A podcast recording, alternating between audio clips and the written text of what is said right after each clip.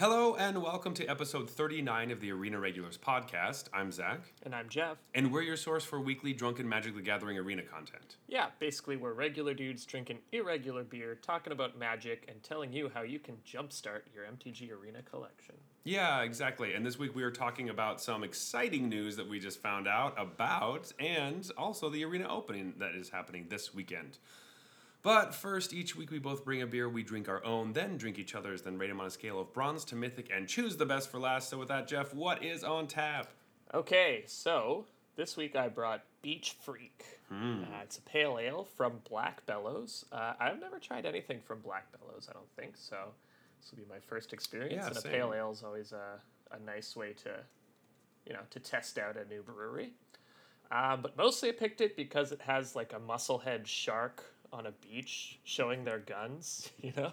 uh, and uh, as you pointed out, you know, the, there's the uh, the much loved Bulette from the new Yes. the new set that's kind of like a shark. It's a land shark, yeah. So it, Yeah. it's D and D related. It's uh, it, and this is a land shark, right? yeah, So- exactly. He's a shark that's on the beach, right? He's beach. That's right, Yeah, with yeah, legs. Exactly. Um, that's interesting. You brought something from Black Bellows because I also brought something from Black Bellows. Look, look at how that happened. Tap Um, takeover. so this is their. Uh, it's just called White. it's their White. Um, it's a wit like beer. name. Yeah, it's a wit beer with elderflower. It's five percent, and the uh, the can just has a picture of their brewery on it. It's kind of nice. So I do like names that are just the style. Just Yeah. like- mine was just called Pale. pale. so so easy. So, but yeah. Anyway, um, magic news. All right, here we go. Was there any magic news uh, Uh, recently, or no, not that much, but like let's let's just talk about the little things that happened. Uh, Yeah. First of all, uh, we finally know what the formats for Worlds is going to be. Worlds is in October. that's important because that's our you know it all the weird two four comes down to that. Exactly. And so, you know, I was thinking, hmm, what's it going to be? Like, is it just going to be something boring? Or, I mean, we're going to be Let me past guess, rotation. dead standard, right? Yeah. Well, now uh, it's at least past rotation, so it won't be completely dead standard. But, um, Well, that's a change. but actually, you know what they are doing. Day one starts with a draft. What? They're drafting for Worlds. Oh All right, now I'm my- excited. So excited. Holy crap. I, th- Oh. I thought they would just push back the release of Innistrad so that Worlds is a dead format. Yeah. so um, we were pretty excited about that, and it seems like all the pros are as well. So it actually is. It's. I don't know if they did the draft thing so that people wouldn't bring like all land decks, but because this way you can't. It would be. can't- I mean, you could try. It'd be really impressive if you could draft all lands. Yeah. But uh, so that's really exciting. I'm I'm super stoked for that. Uh, also, Jeff, as always, what what happened this week? The classic. Well, I mean, about 38 seconds after we released our last episode, uh, they announced something, which was that Brainstorm is suspended in Historic. Weird. And and what's the difference between suspended and banned? Well, you know, suspended, uh, you can't use the cards. You, you can't play with them. Uh, but you also don't get wild cards back. Oh, So- that's fun. So yeah, so you just don't, you, you just, you, don't get anything. it, it lets WotC refund you in like three months when it has to move to the banned list or whatever. yeah, exactly. Don't they always reevaluate in three months or something? Yeah, so they're um, basically saying, oh, we don't think that Brainstorm is healthy for the format right now, but we don't feel like it's so strong that in the future it will, it won't be a card that could be played. So they're gonna take some time, I guess. We have had a card come off of suspension before, so it is possible. Mm-hmm. We've had one come off suspension and then go right back on and then get banned. So, like, So yeah, so we'll, we'll we'll have to see for that. But um, in the meantime, just waiting for those wild cards. That'd be great. Please. yeah, I mean, I was a bit like annoyed when I logged in. It's like, oh, brainstorm, you can't play it anymore. I'm like, okay, okay, give me my mythic rare wild cards, and then I just didn't get any. Wait a minute. Oh, suspended, right? Right. Yeah, yeah. So That's their loophole. pretty annoying, but uh, I don't know what their excuse was on the Book of Exalted Deeds that you didn't get wild cards for that either, but because you had Yeah. like, you're out eight mythic wild cards if you played those two decks. it's well, yeah, that's true. Because like, so the Book of Exalted Deeds, they're you know, it's not going to be it's only banned in a fake format, basically that will be the regular format in a couple months. So that's why they said you don't get any cards because you'll Yeah, be able to literally nobody crafted it for regular standard. You know? So, uh, anyway, that's been happening. Those things have been happening. Um, but Jeff, the big the big whopper today that we Big got, news. big big hot news. We are getting Jumpstart Historic Horizons. What is that? Uh, this is a Jumpstart set that's coming uh, only to Arena, uh, instead of like also doing the packs and stuff uh, in paper. But the big news about it is that there are going to be 31 digital only cards. And when I say digital only, I don't mean like Inspiring Commander or, or the whatever the other ones that they made up just for Arena. Right. I'm talking about cards that cannot be made in paper because it's physically impossible. For the most part, I think one of them I don't I don't really understand how it couldn't be a paper card, but That's true. Okay, there, there may be a couple that kind of feel like that, and it's easier to do it online. But um, this has been shaken convenient up. somehow. This has been shaking up uh, the community quite a bit because this is something that people have talked about for a long time. Um, and basically, when we say like can't physically be done, it's things like uh, when this enters the battlefield, a card in your hand gets death touch forever. Permanently. Permanently. It just like is on the card. It is on So the the reason you can't do that in paper is because it's like hard to track different copies of the same card. Mm-hmm. Right? So which copy of this card of the four in your deck is the one with death touch and which one is not? Yeah. Um, so, for example, you could do something on in arena that's like the top creature of your deck gets plus one plus one, Yeah. and you can't realistically do that in paper because I could like play a different one and claim it was the one that has plus one plus one or whatever, and so basically they're brand new mechanics that are literally impossible to do uh, anywhere other than arena. So they won't ha- have like a paper version that you can play. Yeah, never. Um, and some of them are like you could print it out and like have a list, and maybe you can. Uh, some things are random, so you can just pull out slips from a hat or whatever. Uh, maybe if your I don't know your commander table wants to do that, cool. Like try it. But for the most part, this is very much this is just for arena, and that's uh, yeah. It's just this is new territory. This game has been out for you know decades, and this is the first time we're doing something like this. So it's a big deal. It's a pretty big deal. Yeah, you can think of a lot of it as being like you're taking a sharpie and you are changing the card, Mm-hmm. and then at the end of the game you like erase all the sharpies somehow Exactly. and, and clean the slate. So um, first of all, Jeff, how do you feel about this? Um, so I was first like mostly just a bit confused at how the community kind of blew up, and then I remembered that it's the Magic Twitter community. Mm-hmm. Oh yes, so of course, of course, of Yeah. course. Yeah. they have strong opinions about literally everything. Um, because, but I, the reason I'm saying I'm surprised is because like, I don't know, was this a surprise to you? Like when we talked about them doing that mirror mirror event, to to us that was a clear indication that they're considering this. Yeah, well, so the Mirror Mirror event made it feel more like they would just nerf uh, actual cards that they've made. This is so. What, my first initial reaction was, "What?" But then the more I thought about it, the more I didn't care all that much, and I was like, "Oh, it's you know, it's a." They've always pushed the boundaries with whatever design space they have, and this Yeah. is, uh, you know, these are going to be completely new things. Like, it's just more magic cards and more design space to explore, which I think is really interesting. Totally. I, I felt like this was always inevitable. As someone who's played a bunch of other digital only games, I'm always like, these have something that that Magic doesn't because some of these mechanics are really cool. Yeah, Like exactly. they just can do cool things that would be unrealistic to track in paper. Mm-hmm. And then Magic has been moving this way already with stuff like I don't know if you've ever tried to play something like Mutate in paper, but it's so much worse than playing it on Arena, you know? And so even though it, it exists in paper and you can do it, it's not really a paper mechanic. It's kind of a digital friend, a digital forward mechanic. And they've been printing more and more of that. almost everything from Ikoria was like that, right? Because we had the uh, the ability counters.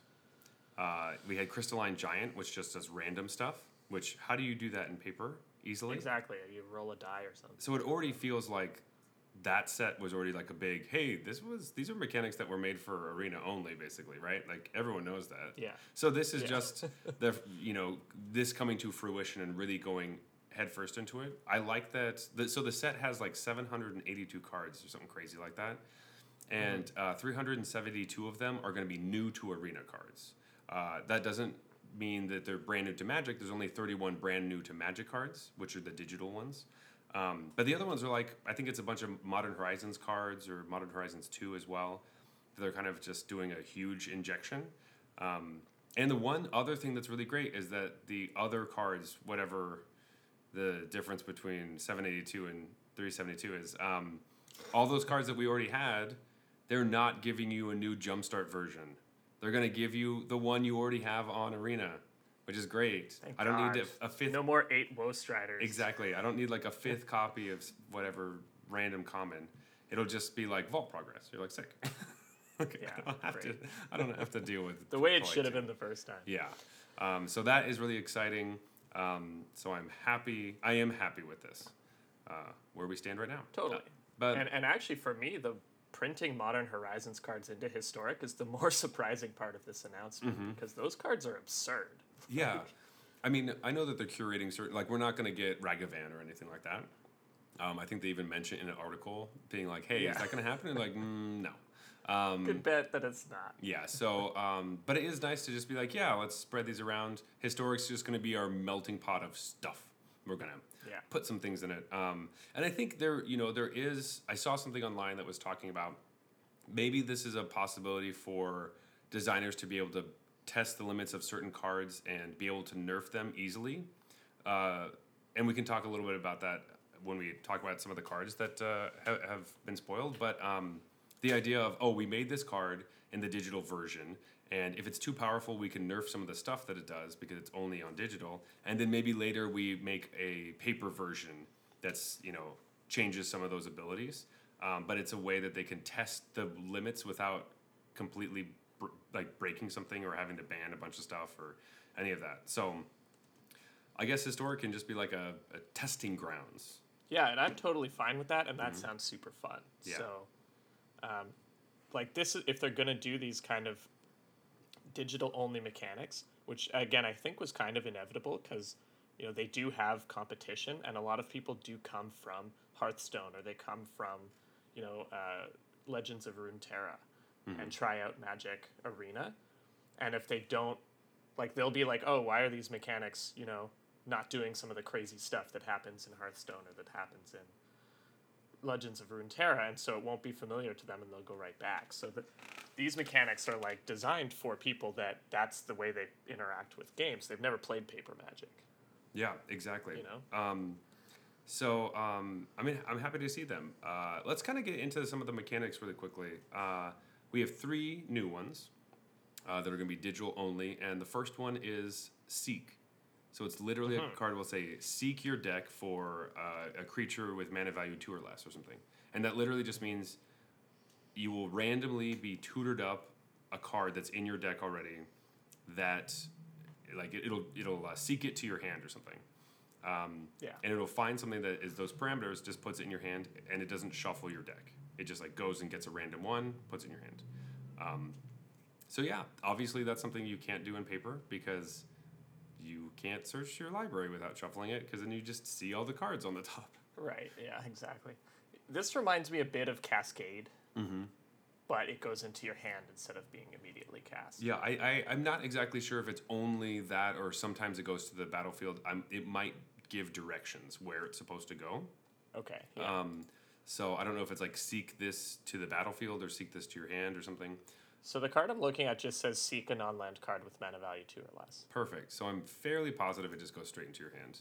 Um, Yeah. we got this announcement literally today, so trying right. to yeah get as much stuff as we possibly can from uh, from the limited amount of uh, things that have come out so far. Because spoilers are uh, started literally today and then going until August fourth, and then we're gonna have all the uh, the entire gallery is gonna be open to us.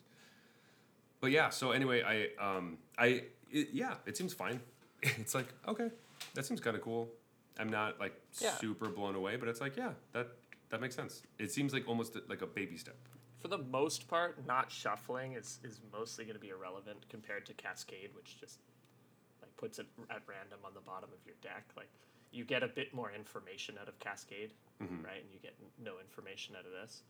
Um, but mostly like whether you whether it was a random thing and then you shuffle your deck afterwards or not um, will rarely actually matter that much. I mean, it doesn't mess up your scries. and Yeah, stuff. I wonder if Ah. this was part of like a oh well we can we can tutor something out without shuffling so that it doesn't help with brainstorm, and then they just like Right. suspended brainstorm so yeah. it doesn't really matter all that much. Um, but yeah, I mean I, I feel pretty fine about this. Uh, it's not um, super groundbreaker or anything. This is less impactful than the next one. exactly. So what's the next one? The next one is called Perpetually. Uh, and I just want to say, uh, to me, right now, both Seek and Perpetually sound like pretty clunky names in the way they get used. I don't love them. Yeah. I know it's one of those things you'll just get used to, and, and I won't even think about it in, you know, two weeks. But but first seeing this, it's like, uh, like so. Let's take Davriel's Withering for example. It's one black, and it says target creature perpetually gets minus one, minus two. And so that just sounds a bit clunky to Yeah. me. What it- I wish that they flipped it the other way, where it says target creature gets minus one, minus two perpetually, Yeah, that sounds like it makes more sense Right? to me. But instead of perpetually gets anyway. Um, yeah, But basically, that just means like, yeah, that card now will forever have minus one, minus two. If it dies Yeah. and goes to the graveyard, it still has minus one, minus two. If you try to bring it back from your graveyard, it will die immediately because if it has zero toughness, which, yeah, anywhere it goes, it would just be like that forever. yeah, and it interacts with everything, right? So it's like if you had a card that reanimates something with three or less power, and it originally had four, well now it has three or less, and you can actually target it and mm-hmm. stuff like that. So Yeah, um, this is a big difference to the game. Stuff that does this, 'cause Absolutely. nothing like this really existed. Because when you first look at Davriel's Withering, you might say, "Oh, well, how is this different than like an aura that gets minus one, minus two? Other than you know, it's an instant instead of an enchantment. That's Mm-hmm. not a big deal. It's like, well, the aura will go away when it dies, and if you bring it back to your hand, somehow it won't still be there, whereas this will. exactly. Or or like flickering it won't do that either. It'll it's Mm-hmm. just attached to the card. Um, it's not a counter that can fall off or you can manipulate. It's just there. Yeah. And the crazy thing to me is that even if it gets exiled, that doesn't reset it. Mm-hmm. Which I thought maybe the exile zone would be enough to like Nope, get rid of this, but no. Uh, so it really is perpetually. The word does do a good job of describing it. It literally does that. Um, and then the third mechanic they're gonna they're making or that we have is conjure, which is Mm-hmm. basically um, you get a so seek gets a card from your deck. Conjure basically gets a card that's outside of your library and the sideboard and just anywhere, um, Mm-hmm. and it just like gives you a copy of it. So uh, the example that we have is um, Tome of the Infinite, which is two and a blue for a legendary artifact. You can pay blue and tap it to conjure a random card from Tome of, Tome of the Infinite's spell book into your hand. And it perpetually gains. You can spend mana as though it were mana of any color to cast it. And basically, those are there is a list of cards that are like the Tome spell book, and it's cards like Swords of Plowshares and Ponder and Duress and Lightning Bolt, things like that. Um, and you just get a random one into your hand. Now, those cards aren't most of those cards you can't actually, you know, have or like play them Right. normally. Like one of them, I think not- they have like uh, some of the dual lands, Mm-hmm. like the OG duels, are like, yeah, you get one of those randomly into your hands. You yeah, they showed Tropical Island and yeah. So it's not Spoiler. it's not um, they're not legal in historic, but from this card you can get a version, which does it does remind me of Garth One Eye from the Modern Horizons two, who makes like Right. token versions of famous cards. This is like a a way of doing that, but you can have more than just the ones that uh, that Garth had. So um, Totally. once yeah, again, similar to that, but they're not treated like tokens. They're Exactly. actually They're- spells. they're real cards. They Yeah. they, they count as just a card. Yeah, I mean, when I was just like scrolling through, they have the you know conjure and then the cards up next. Mm-hmm. And I was like, what the hell? They're printing Tropical Island into historic. Yeah. And then I read the mechanic. I was like, oh, okay. It's like wondering what the fuck was going on Yeah, there. But it's so weird. Um, so this one is is also just like cool. I think all of these to me, I think perpetually is the one that um, will be used the most because it's like more concrete. Like you know what it does. The other ones are super random, and so those just seem kind of fun. But I don't know if they're going to see as much uh, as much play really. Yeah, now it should be noted that Conjure doesn't have to be random. You could have a card that's just like Conjure a Stormfront Pegasus. Oh, that's true. and it's like uh like there's no reason it has to be. Um, but all of these mechanics are kind of a bit tame in the sense of really exploring what you can do with digital only mechanics. In the sense that uh, every card game that's digital only has these mechanics in it. It has whatever they call it, but it, they all have this.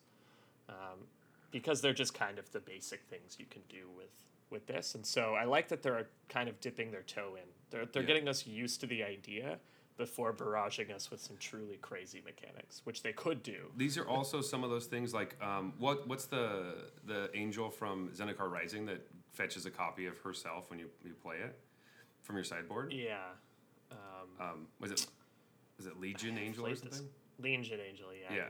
Yeah. Um, but it's the it's the same thing. It's like yeah, when you play this, you get another copy into your hand. You just have a there's only a certain amount that you can have. This makes it better because you can have as Yeah. many as you want in your deck, and then you Right. play it and you get a lot of them. It doesn't take up sideboard spots. Exactly. Um, so, I mean, it, they all seem pretty fun. Like, I am excited to play with these, and it, like, but like you were saying, they they do seem fairly tame as far as like, oh yeah, that's an ability that you could have, but now it's just longer or forever or something. Um, So I, I do like what they did, and they were very careful about what they did and how they show this to the Magic community because people, you know, it's it's Magic is so close to our hearts. You can get really emotional about it and get really frustrated. So I think they're doing a good job slowly getting us used to this. I think most of the people hating on it either won't play it and it won't affect them at all, Mm-hmm. or they're gonna love it in like a month, Yeah. or two months. Um, do you think this is going to be a big divide between the paper community and the online community? That seems to be a big like uh, point. Is that hey, now there's just another reason why arena is so different than paper, and we're just going to make two big, the huge distinct groups of Magic players: is the paper Magic players and the digital only Magic players. Do you think that that's going to force a wedge between these people, or is it just going to feel like oh, historic's just another format that's kind of you know there are cards that are really good in modern but not good in other stuff. I mean, Same thing with historic. Like I was saying, historic already did that a little bit. Yeah. Like people who play, like you can't really play historic in paper, um, because it's just too hard to know if your opponent has legal cards in their deck. Yeah. and so I don't really see it. I see it as more the divide between different formats. Mm-hmm. Right, like somebody who plays a, in a standard tournament can log into arena and test on the ladder with the standard deck that they're going to play yeah. that's still a thing you can do. And so the people there's going to be a historic community, but that already exists. Mm-hmm. The people who play historic and can't really communicate about historic with people who only play paper. I don't know how much this will widen that gap really. I mean, Yeah. it's going to widen the gap between historic and other formats, but that's what formats already do anyways. All they the tend to diverge from each other. That's why. Yeah. If they t- started to converge towards each other, it wouldn't be interesting. They wouldn't be different formats really, right? Yeah, the It- whole point of having different formats is that they tend to get more and more different. Yeah, exactly. And it's the same thing like um, talking to, you, you know, when the new set comes out, there are always cards that are good for different places. Um, And even talking to commander friends, talk, then they're so excited about um, old Gnawbone, right? But we Yeah. were just talking about how you know that card's not really going to see standard or much play probably at all. Maybe pass rotation, but like it's not even, it's not part of the list of cards that people are super stoked about. And that's one of the big commander cards that is like it's pretty expensive right now in paper, and people are like stoked about it. And yeah, that's great. The, they always make cards for a lot of different people. These are going to be 31 cards that are made for a format that's only digital. I, I understand why they're leaning into the digital thing. Um, I, I kind of feel like even Commander players, who obviously would know more about the format than I do, but it still kind of feels like they're overrating old Nana. well, maybe that's Almost good. any removal spell in the world gets rid of it, and you have to actually connect with creatures for it to do anything, which does isn't exactly a Commander thing. But uh, Well, I guess I it don't does want to. pay you off, I guess, it if does. you do it. I uh, I don't want to speak too much about Old Gnawbone because I don't know a ton about it, but Uh, uh, it just anyway, seems like it can't possibly be that good well, to me. okay, well, I, I think it, whatever, it doesn't matter. I don't know. A card Um, that ramps you after you play a seven drop and connect with a creature is like, how can this possibly be oppressive? You know, it can't be that good. Uh, anyway, let's talk about the the new main spoiler that we got from this whole thing, this um, this article. Uh, Jeff, would you like to read our new Planeswalker? Oh Jesus! Do you want me to read it? I can All right. read it. no, no, I'll do my best. Here. Okay. This is a long card. Okay. How about I'll read the card and you tell me what uh, the second ability does. Oh, oh God. Okay, fine. All right, so we have Davriel Soul Broker. It's two black black for a legendary planeswalker, Davriel, who you might remember from War of the Spark. He's a mythic rare with four loyalty.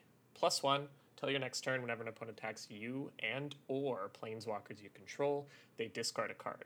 If they can't, they sacrifice an attacking creature. Minus two, accept one of Davriel's offers, then accept one of Davriel's conditions and minus three. Target creature perpetually gets minus three, minus three. oh, all right. So, um, yeah, that, that second one, kind of, kind of a weird one, right? I don't know exactly. Pretty self-explanatory, I think. No. Accept one of his offers, then accept one of his conditions. Yeah. Um, so this is kind of the thing I was talking about earlier, where they can change up whatever they want with this card, right? So printed on the card, printed. it's not printed on the card It anymore. would- yeah. What uh, what is typed on the card or on the image um, is basically just said, you know, Davriel has offers and conditions. Now the offers range from you could draw three cards to you get a random, uh, you get like a manor guard, which is just like a whatever creature, um, or Yeah, so that's an example of a non-random conjure. yes, That specific ability. it's a it's a conjure specific card, um, and they range from also just like making like some of your cards cost less or um, giving Davriel yeah, you new abilities. Um, and so what there are eight different things that Davriel can offer you, and you will get a random selection of three. So when you plus or you minus two, is it minus two? Minus two, yeah. So when you minus two, you'll get three random offers. And then after you pick your offer, you also get three random conditions, which are also all bad things. So you have to sacrifice 2 permanents, or uh, your um, each creature you don't control per- perpetually gains plus one plus one, or you lose six life, things like that. Um, you'll also get three random ones of those. Um, and so once we start playing with this card, it will be kind of random because you start to see you get different things, but obviously some of the offers are going to be better than other ones, and some of the conditions are not going to be as bad as other ones or whatever. Um, Sometimes you'll like need exactly one of the offers to win the game, and it won't give it to you. and that kind of stuff. Um, but this is the situation where if one of the offers becomes too good, or it's you know there are problems with it, they can just change what the offers are, and it won't even rewrite the card. You're just like, oh, it just doesn't do that anymore, and you just will never see that offer again. and because nobody invested money into it in paper, you know, it's it's not quite as bad. It feels bad, and like part of the problem with changing cards is the paper version doesn't change. Obviously, Exactly.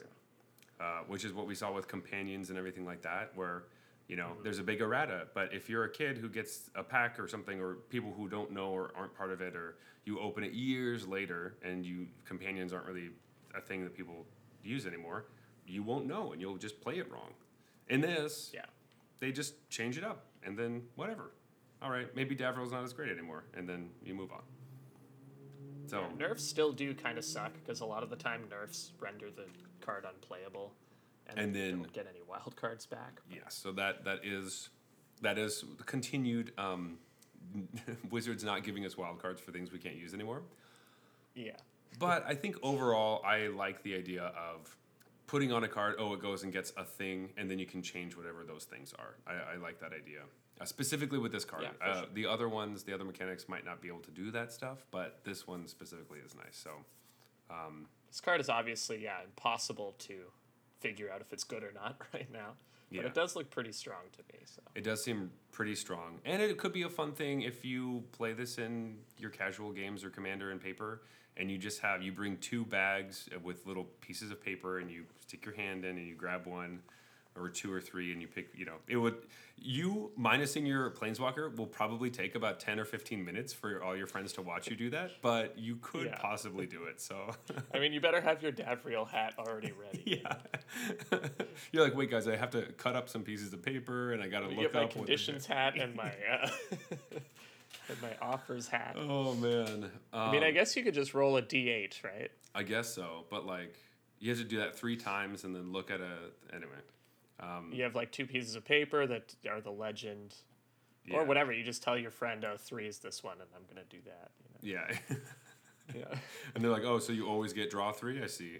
I see how it is. um, but yeah, anyway, so um, yeah, we're gonna talk a lot more about this when we get more of the cards. At the moment, we have a very small portion of them. Um, and we're also once again getting a bunch of other cards that we haven't had in historic yet. So once again, historic's gonna get fucking crazy. I'm super excited for that Yeah. Mm-hmm. because, like I said, Modern Horizons was full of outrageous cards, and when it was spoiled, I was talking to you, and I was even like, I don't even. I just look at these cards because they're cool, but I'm literally never gonna play with them. Exactly. Turns out I was fucking wrong. Yeah. because they're coming to historic. yeah, look at that. so, Yeah. uh, I will be excited to see that. And I mean, I've played the other Jumpstart ones. I think it's kind of fun to get the two random packs, and they're actually um, they are improving on that for uh, this release. They're also making it so.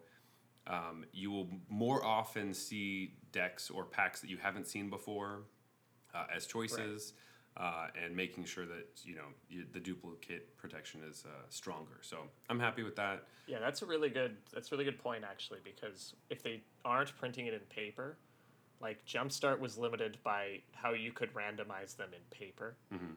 which there's only so much you can do. But by making it online only, the actual experience of Jumpstart for the people who liked that is going to get a lot better because they can use these online uh, strat- these digital only strategies of randomization Yeah. that are custom to you. They literally have um, like some of the dual lands that you'll get will fit specifically with your colors and different things like that. Or um, it seems pretty interesting. I, I'm I am happy to to see this coming. It was kind of a, a surprise, but um, but I've come full circle. I feel like I was I started in a upset place and I came to a. I'm excited for this. So It only took you one day, so that's good. I'm getting better at it. I really am. It's it's a hard thing to do, but I'm getting better. Um, but I did want to point out once again, it is Monday. D and D just came out officially last Wed or Friday, in paper. It's Oh, yeah. officially out in paper, and now we have some spoilers for uh, a new set. And this actually got leaked on like Saturday or something. yeah. So basically, it was literally. We didn't know the specific cards, but we knew this was This was annou- coming. This announcement was coming. Yeah. Uh, so just want to remind everyone, hey, you know, more spoilers forever. Yay. There's just always magic spoilers. Always. Spoilers at all times. Oh yeah, spoiler season is oh it just always in season. So, um, Yeah. but I'm I'm liking it more than I have in the past. So I, I'm I'm all here for this one. Yeah. This one's just wild. So every day I'm like, what? They're putting that card in historic? That's gonna be me every day. Yeah, every day like, are you serious? Yeah. So um, uh, I'm excited for that. But Jeff, before we move on, do you have any last thoughts? I do. All right. My only cons- thought about this that uh, was about historic itself, and the only thing I'm not sure of with this product is I, I no longer know whether historic is supposed to be casual or competitive, or even what it's supposed to be at all. Because remember, originally it was use your standard cards that have now rotated out. But that is just not what historic is anymore because the standard cards barely make the cut now mm-hmm. because the- the cards that they're slamming into this format are so good. So that that vision is out the window for using your your favorite old standard decks. Yeah. So I don't actually know what this format's about, but it, this looks to me like they're trying to aim it towards you know slightly more casual and just have it be wild and fun, and I'm all about that. That Exactly. great. Especially because now we're on mobile, so if you're, it will feel a lot more like you're playing Hearthstone or Legends of Runeterra. As far as like, oh, I can play Magic, uh, I can play my standard deck, but then whenever I feel like doing something goofy, instead of going to one of those other games, I'm just gonna play Historic. So Yeah, I think this is a smart way to, to target the digital only crowd, Mm-hmm. give them a product that you know they identify with, and maybe even hey they'll try standard and start to get used to like and maybe even drafting move, and move towards paper. yeah, hey, who knows? Like, uh, yeah. So I'm here for it. I I also agree. I don't know what's going on after this year of historic is this competitive format that we're using at championships and things. Um, if that's gonna be it anymore, uh, I And don't the know. brainstorm ban to me was like suggests it's competitive because we talked about this before, but like brainstorm is only a problem in the hands of really really good players exactly. because it's such a high skill cap card, and it their data showed that it wasn't really a problem on the ladder. Mhm. And so I was like, oh well, are you suspending this just for the championship that's coming up or something? Like, Yeah. Or what is the deal? I yeah. I don't know. But um, but yeah. I think maybe they suspended it just so these cards don't get overpowered by it, and so people will be playing these new cards as soon as they drop That- instead of everyone just playing their brainstorm deck. That does make sense. Yeah. Hey, let's have yeah play the new cards. That yeah that makes sense. That makes and a that explains sense. the suspension instead of a ban. too, Exactly. right? Like, let's let you try these new cards, learn to love these, and then we'll bring brainstorm back. And, And then we can make it more competitive again or whatever. Yeah, that makes sense. It also makes sense that uh, a while back they had mentioned that they're um, they're stopping working on Pioneer Masters. That was a thing that was supposed to be in the works over the last year or 2 and they just are stopping that. And it really feels like they're putting all their work into making historic whatever they want to make it. I don't even know, but um, but yeah, I'm I'm I'm happy with that. Instead of this conversation of oh, are we gonna have in person historic tournaments or uh, is historic supposed to be the new? this definitely or- answers that question. It one hundred percent does. Um, we are not playing historic in paper. It's going to be digital only, and it, once we make that decision, boom, digital only cards. Here for it. Love it. All right. Well, I am ready for another beer, so let's go to a beer break. Let's do it. Mm-hmm. Beach freak. I'm a boulette beach freak. Uh, When you mentioned that card, I like forgot that was even a card because I just never take it. I think I took it once, and it was not the best. it's not So- good.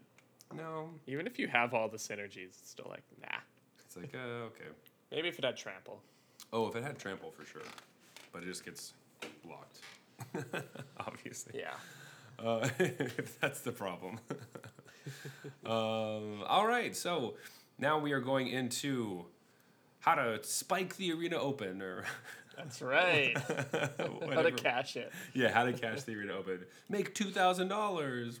Flashing lights, flashing lights. Yeah, and we'll only take what a ten percent cut. I think we agreed on. Yeah, I think ten. cash. Yeah, ten each. Uh, so Yeah. Yep. Yeah, obviously. yeah, just send it to our uh, PayPal that we have That's right. for sure.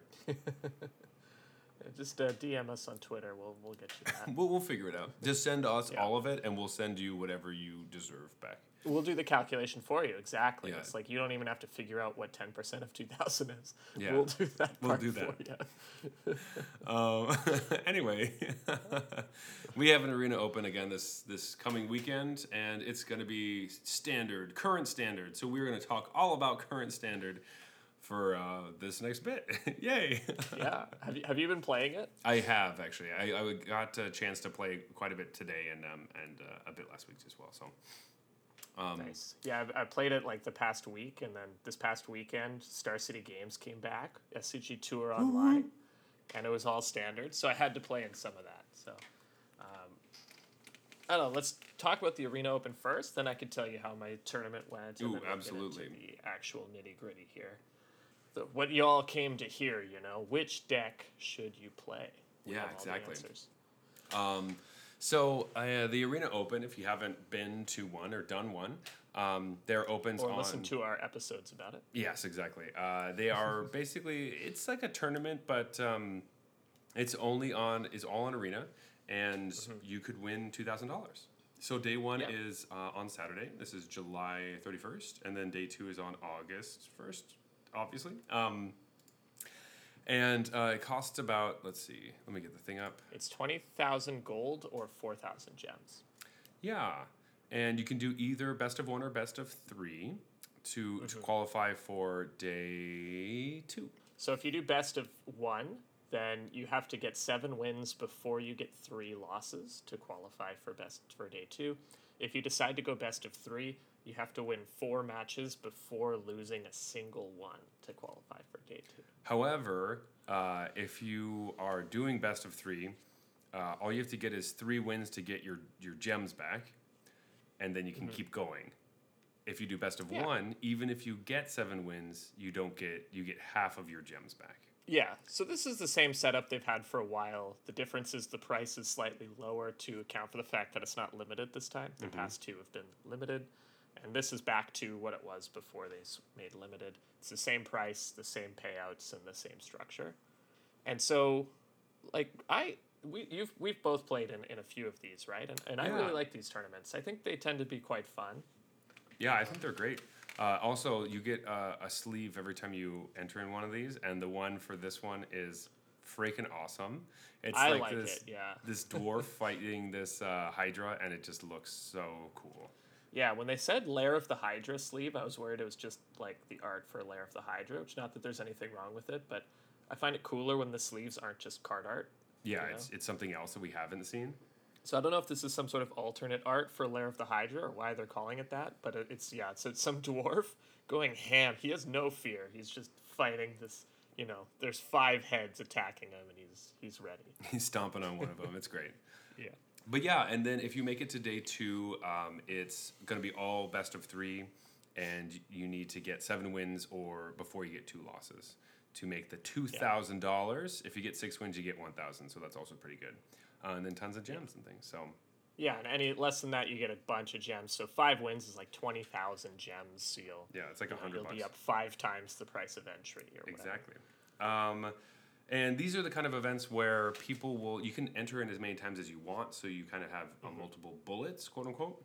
And uh, we always say, always, always make sure that you have a cap for how much, how many gems you're going to spend doing this, because it can get you into the the gambler mindset where you want to keep going. Like, oh, if I only had a little bit more gems, I'd do a little bit better, and you just get into the rabbit hole and then you look at your credit card statement the next day and you're like, oh my gosh, that was a lot. Exactly. Yeah.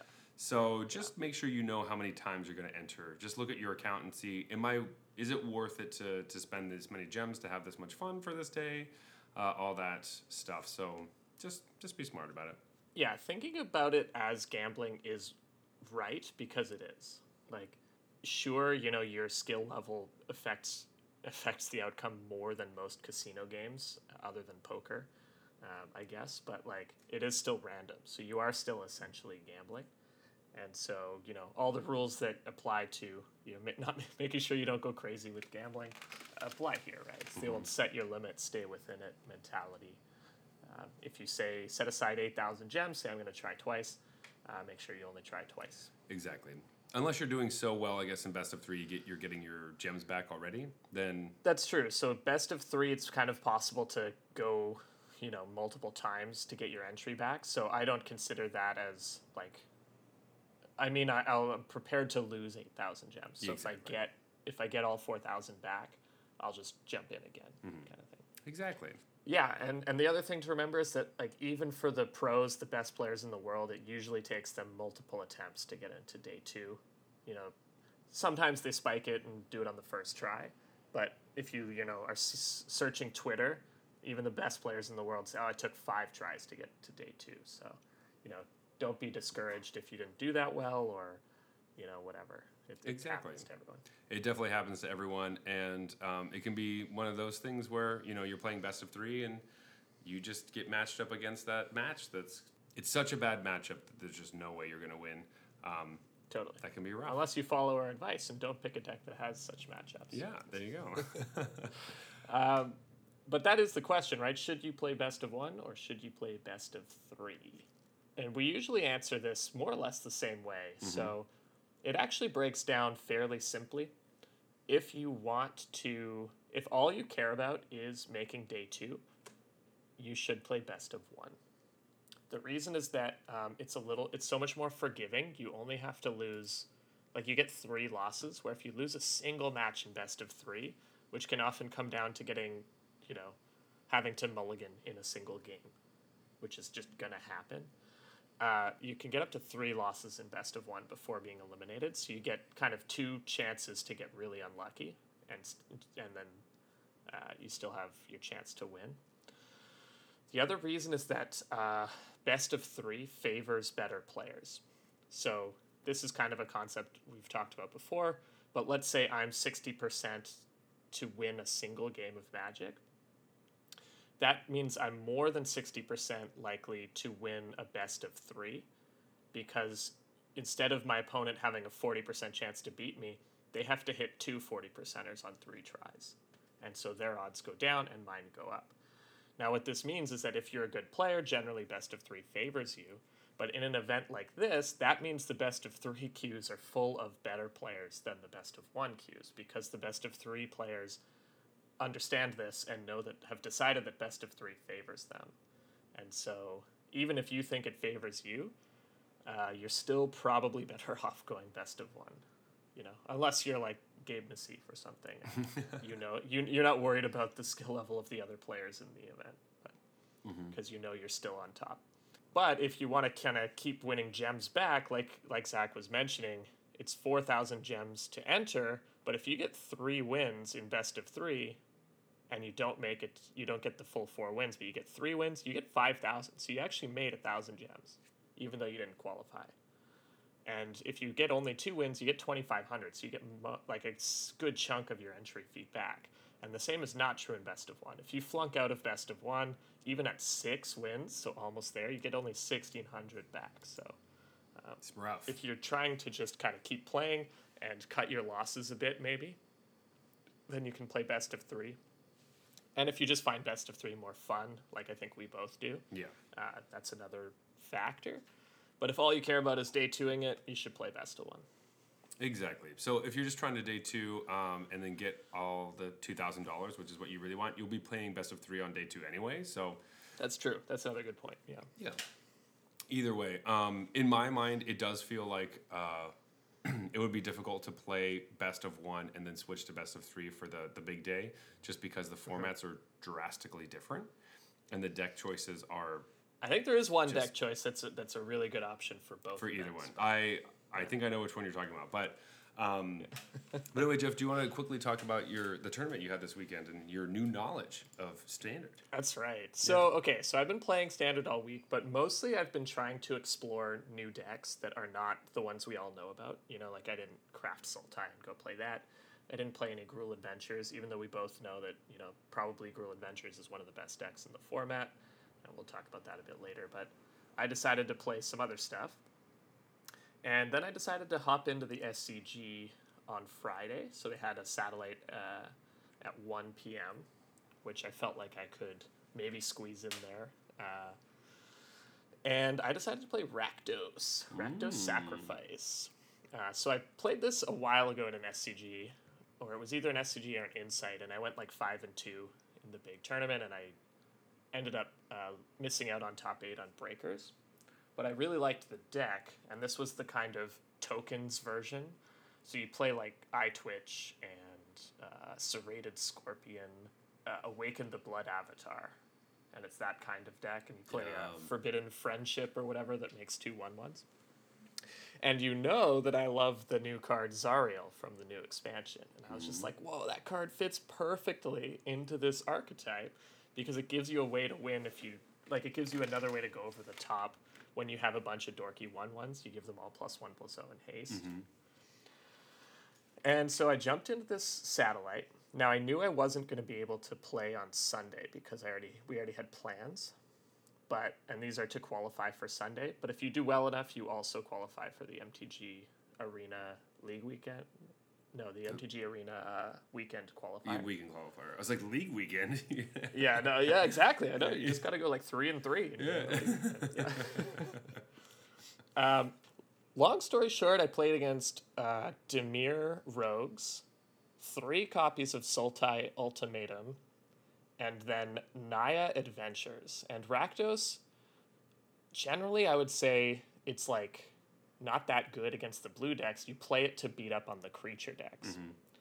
So, anyways, I lost to Naya Adventures and kicked the crap out of the other four. so I ended up I ended up four and two in the event. Just like I guess farming Sultai Ultimatum the whole time because the new Zariels really put them under so much pressure that you because you're attacking them for like ten on turn four. Yeah. That an extinction event only gets rid of half your board because usually two of them are one drops and two of them are tokens. Mm-hmm.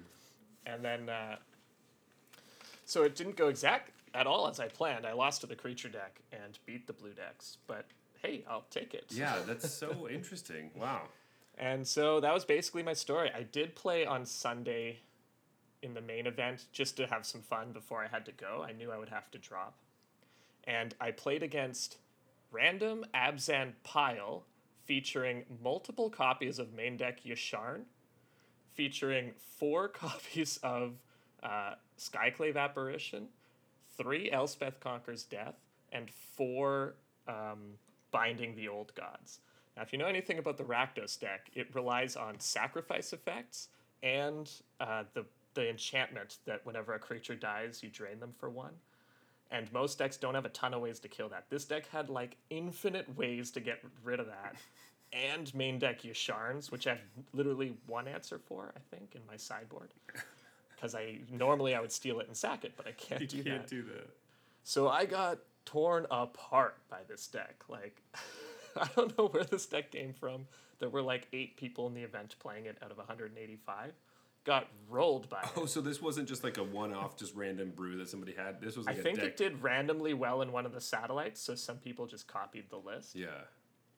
And round two, I, I queue up, and it's Abzan Yorion, and it's the same exact deck list. the, guys, the guy destroys me again, like a different player with the Yeah. same same outcome, basically. Oh, And I was laughing with the guy in chat, like, after playing this matchup twice in a row, I can conclude that it is not good for me. Yeah.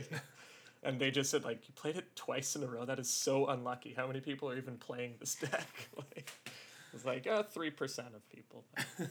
Classic. But I wasn't even upset because I knew I would like it would have been disappointing if I'd qualified for this event and then that happened and you're like, well, nothing I could do. Um, but because I knew Mm-hmm. You had to that I would have to drop like, out anyways, it was like, yeah, Well, nice. exactly. but anyways, if you are predicting a lot of Abzan Yorion, don't bring Rakdos sacrifice tokens. That's my main advice. Yeah. awesome. Uh, well, all right. So we have um, put together a couple of tier lists that are fairly similar, but there are some differences in there. Um, yeah. and uh, so we're going to start with best of three. Uh, that's what we usually play, so it's a bit easier for us to uh, talk about that. Uh, but then we're also going to dive into some best of one afterwards and just say which decks we think are the ones that you should uh, play or, or that at least will be um, played a lot. Uh, so just keep those things in mind when we're going into Totally. this uh, this next weekend.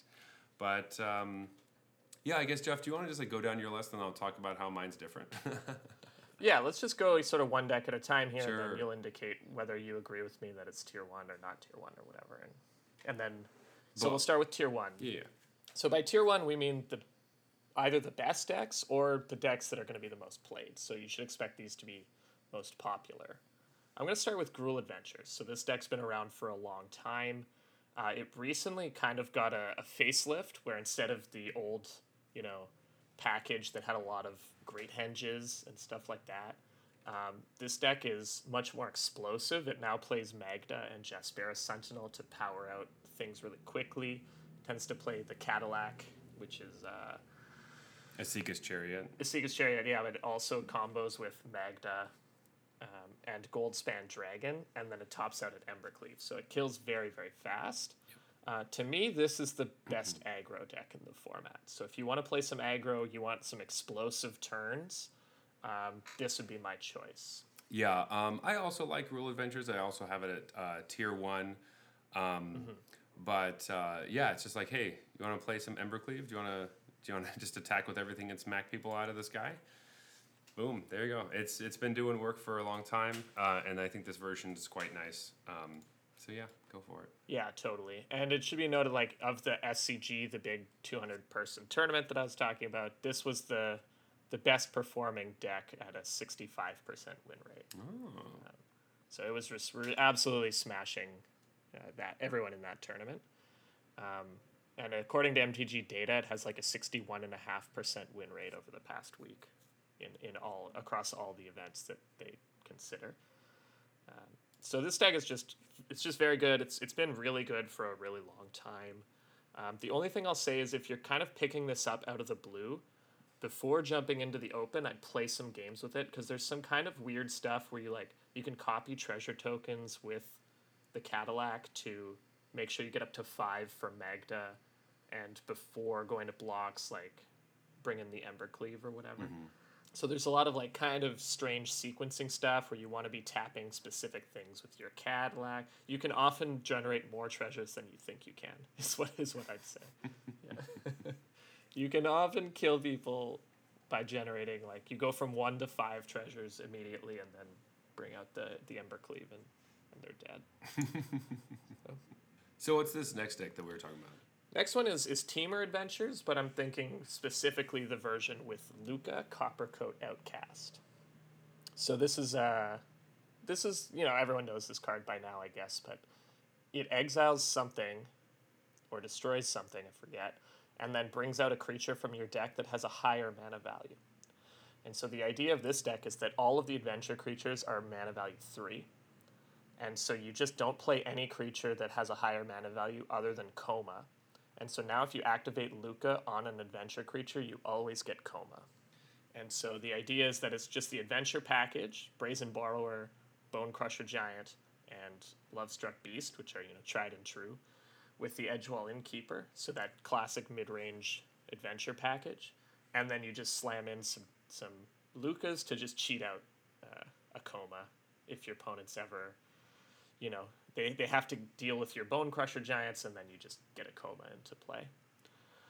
This is, I think, the mid range deck of choice. If you like kind of mid rangey gameplay, this doesn't kill anywhere near as fast as Gruul Adventures, but it tries to kind of control the pace of the game with these busted adventure creatures and then do something over the top. Nice. Yeah. Um, I actually had this lower, but I was thinking of more of the version that's literally just tokens. so, um, Okay. which is not my favorite. But the what you're saying with the adventure creature package, um, that is significantly better. Um, so normally when I think of Team Lukka, uh, you just don't play any creatures except for Koma, and then uh, you just have a bunch of dinky tokens. Um, so either getting Koma or you're getting the uh, the Archon, Archon, uh, Yeah, that yeah. turns all of them makes all of them bigger. Um, and that deck's, I don't love it. it's okay. It's not good. I love Yeah. it, but it's not good. Yeah. Um, so that's why I put Team Lukka in tier two, but I think uh, it definitely kind of pokes up into tier one if we're just doing the adventures, and uh, I like that. It's just like generally good stuff with this sweet plan of slamming a Koma way early. So I didn't get the deck at first for a similar reason to what you're saying is that you usually just include no other Mm-hmm. no creatures. Um, until I reread Lukka and saw that the creature you get has to have a higher mana value, Mm-hmm. and then it all clicked that it's like, oh, I see. I, which I just never knew about Lukka before. yeah, I always thought it worked like all of the other just like ones. another But no, it, it requires a higher mana value. So anytime you're using it on a three mana creature in this deck, you'll get Koma for sure. If you, for whatever reason, use it on a Lovestruck Beast token, uh, then you run the risk of hitting like a Bonecrusher Giant off it or whatever. Mm-hmm. But it's honestly just not the worst to upgrade a 1 1 into a 4 3. Yeah, that's true. That's very true. So now that now that you say that, I, I think that's pretty nice. I would probably put that in uh, tier one, but I would definitely play with it. Same same thing. play that deck This is the more. only deck that like I could consider mid range that I think I can I can recommend with confidence. And if we want to look at you know results again, I think this deck also did well this weekend. See if I can find the, the numbers. Okay, so MTG data, yeah, it had like 54, 55 percent win rate of the past week. nice. So not the 61 and a half that Gruul had, but still pretty good. Pretty uh, pretty good. Although it seemed to really beat the crap out of Prismari Dragons at, to bolster its win rate, and I don't know about how much I trust people playing a lot of Prismaris. Uh, but what about this next deck? I think this is a special one. Oh yeah. So next up is Naya Winota. I think if I'd made this tier list like a week ago, this wouldn't be in tier one, and now I have it in tier one. So it's been really gaining popularity, been getting better and better, and honestly, just the um, what's the the new innkeeper that makes a token and you gain a life? Yeah, what the heck? And you make a treasure when it comes into play. It's just exactly what this deck was missing because it lets you Winota on turn three with a non-human attacker. Because it's, It's a he's a halfling, right? Yeah, or something. Yeah. Oh, So that just like Ugh. supercharged the deck along with Minsc, beloved Ranger, which is a human that creates a non-human when it comes into play, so it does both things, which is another thing the deck was kind of missing is creatures that do both. Um, and it, he also has a useful activated ability or whatever. But um, yeah, so this deck has just been getting better and better as people figure out exactly how to build the mana base and how which cards to include and which cards not to include. And uh, yeah, again, it, it actually won this weekend's past uh, SCG event. And uh, MTG data on Twitter says it's 59.3% over the last little while. But the really important stat that they have is that it's 68.4% against Sultai. So Which it really just trashes Sultai. Huge. Yeah. It's huge. So this one, I think, like, if all I wanted to do was, uh, like, again, I was just worried about winning, it would either be this or Gruul that I would pick. I think um, depends kind of your play style. I guess this is this is like aggro combo if that's a if that's a thing.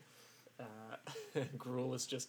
I guess Gruul has a bit of aggro combo going on as well. That's with the, true. like, treasure generating Magda stuff, but Yeah, uh, but Winota's still doing the pull the blade historian out of your deck. Oh, now all the attacking creatures have double strike, and and, and for some reason my blade historian is indestructible. I don't know it- why that clause needed to be added to I was realizing that today as I was playing. I was like, why is that a thing? So every every creature that Winota puts onto the battlefield is just indestructible. You're like, great. That's just really. That's nice. always the like little cherry on top that you always forget about. You line up some blocks and then you see indestructible. You're like, wait, what the? F- oh yeah, Uh, why? Why? why? It would be so good still without that. Yeah, it's it's nuts. So um, remember that Winota turns things indestructible when she puts them on the battlefield.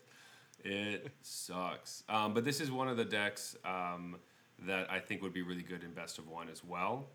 Um, So if you're planning on doing, you don't know whether you're going to do one or the other. This might be a really good deck to to play because then you can make some modifications for best of one, but for the most part, you're kind of playing the same deck, and you don't have to switch gears as much. Yeah, this is what I was alluding to. That's good for both. Exactly, uh, and this is what I knew you were talking about because uh, it really feels like it's it's super like hyperlinear and um, yeah, just go for it, Yeah. swing for the fences.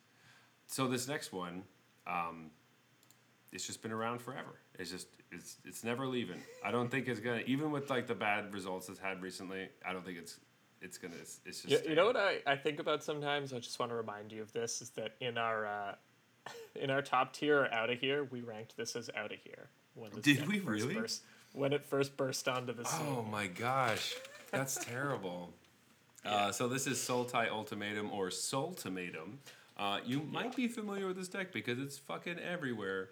Yeah, Um, if, if you've played any standard in the past, like what six months, Four- Yeah, maybe four months. or five months at least, uh, you will have seen this Yeah. deck. Um, it's uh, really great. I think it's still probably the best deck, even though it's getting smashed on a bit. But especially because if there's a downtick and everyone's looking like, oh, this deck kind of sucks, maybe these ones beat up on it or something, um, people just will f- just stop packing stuff, you know, or or pl- they're going to stop thinking about this matchup and um, it'll come back. That's how that works. So Yeah, I put this deck in tier one because it's going to be tier one in representation, no matter what. Like it's going to be like a quarter of the field because it always is. Mm-hmm. Um, I guess in the past tournament it was like fifteen percent of the field or whatever, um, but it's always a lot.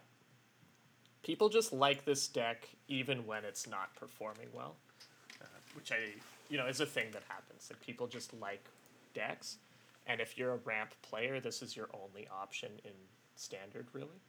And so all the ramp players will play this, even if it's quote unquote not a good choice for the metagame. I honestly don't think this deck is the best deck. Uh, I just honestly I don't think what it's doing is as powerful as what the other decks we've talked about. Maybe it's like on par with what Temur Lukka is doing, but I don't think it's as powerful as what Naya Winota or what Gruul Adventures is doing. Like they're this is just like interact a little bit, kind of, and then win the game on turn six or turn five with a seven mana sorcery. And the other decks will are doing something that's just better than that.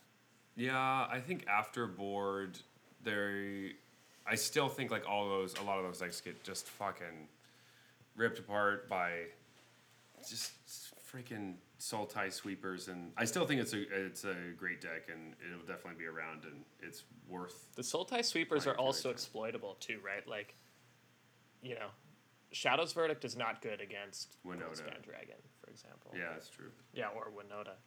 Um, and I think Sultimatum has kind of gotten off for a little while. It's kind of held its ground by people not understanding how to play against it because I think Sultimatum was kind of bad for a while, and then people realized that you just shift into this Elder Gargaroth plan. And that really confused people. But, like, for example, I beat, like I said, I beat Sultai three times with my Rakdos deck. And the way I did it is I sideboarded in my Akroan Wars. Like in the, uh, you know, I, I didn't leave those in the sideboard. Mm-hmm. I brought those in to beat Elder Gargaroth because I know that their post board game plan is Elder Gargaroth. Yeah. And it's like stop siding in four duresses and taking out your removal because you're just going to lose to Elder Gargaroth. Mm-hmm. But if you just leave your removal in, particularly something like the Akroan War, mm-hmm. then their post board game plan is like, you know, basically moot. And they're just, now they're just playing a weaker game than, it's like now they're playing uh, Gargaroth against my uh, Akroan War and Emergent Ultimatum against my Roiling Vortex. You know, and it's just like I actually get better post board somehow. And I'm the aggro deck. All right, I can kind of see that. Now I also get to sideboard out four claim the firstborn, which is super dead against them. So Yeah. um, I think the deck just isn't as good as as people think it is, but people love it, and it still will just grant you free wins. Like people love free wins. So a deck that's like sometimes you look at the opening hand of Sultai and it's like you're going to win the game on turn 4 Like oh that's cool. like I have you know the Wolf Willow Haven into cultivate into a Wrath into Emergent Ultimatum. yeah. Oh, okay. Well, pretty much nothing is going to beat this. But a lot of like the games where it doesn't get ultimatum, it does nothing. Like it just sits there. It has like a Polukranos. And you're like, okay, is that, is that this is the best deck in standard? It played a random six six, like, and then ramped a bunch, and then and then like cultivated on turn twelve, like. Yeah, I, I don't know. I still feel like it's really good. So I know you're making a lot of great points. That's wonderful. Um, and I still think it's just going to come out swinging. Also, MTG Data had a 44% win rate against the field. And the only thing it had a positive win rate, the only thing it was beating was Rakdos Sacrifice.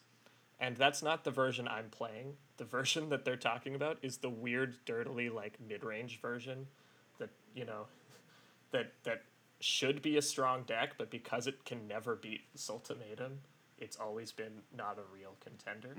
You know, the stuff that's like Valki and uh, uh, the Dragon and, and Goldspan Dragon. Like, I want that deck to be good, but it sucks against Ultimatum. That's the only deck it beat. Everything else trashed it. And I guess it was kind of close against Temur Lukka.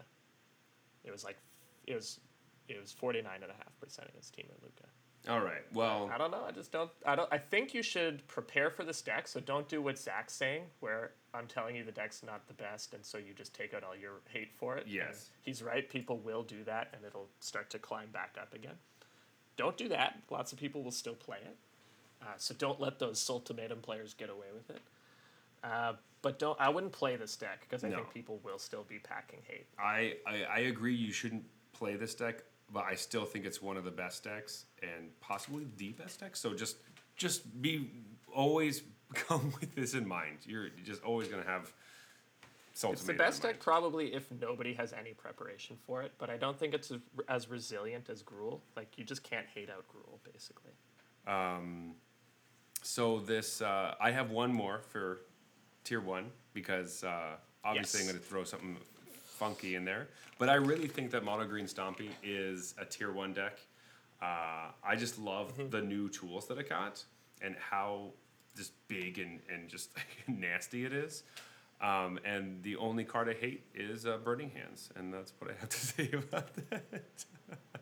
Yeah, but the problem is people are equipped with Burning Hands. So in this past tournament, you look at Red Deck's sideboard, and Red Decks did really well in this tournament. By the way, it's mm-hmm. like Naya Winota, Gruul Adventures, Jeskai Mutate, Gruul Adventures, Temur Adventures, Naya Winota, Jeskai Mutate. Those are the top 7 mm-hmm. every one of those is a red deck. Then there is a Sultimatum randomly at eighth place, but then it's Naya Winota, Gruul Adventures, Temur Adventures, Temur Adventures. And so it's just like clearly Burning Hands did some work because they all have two Burning Hands in their sideboard.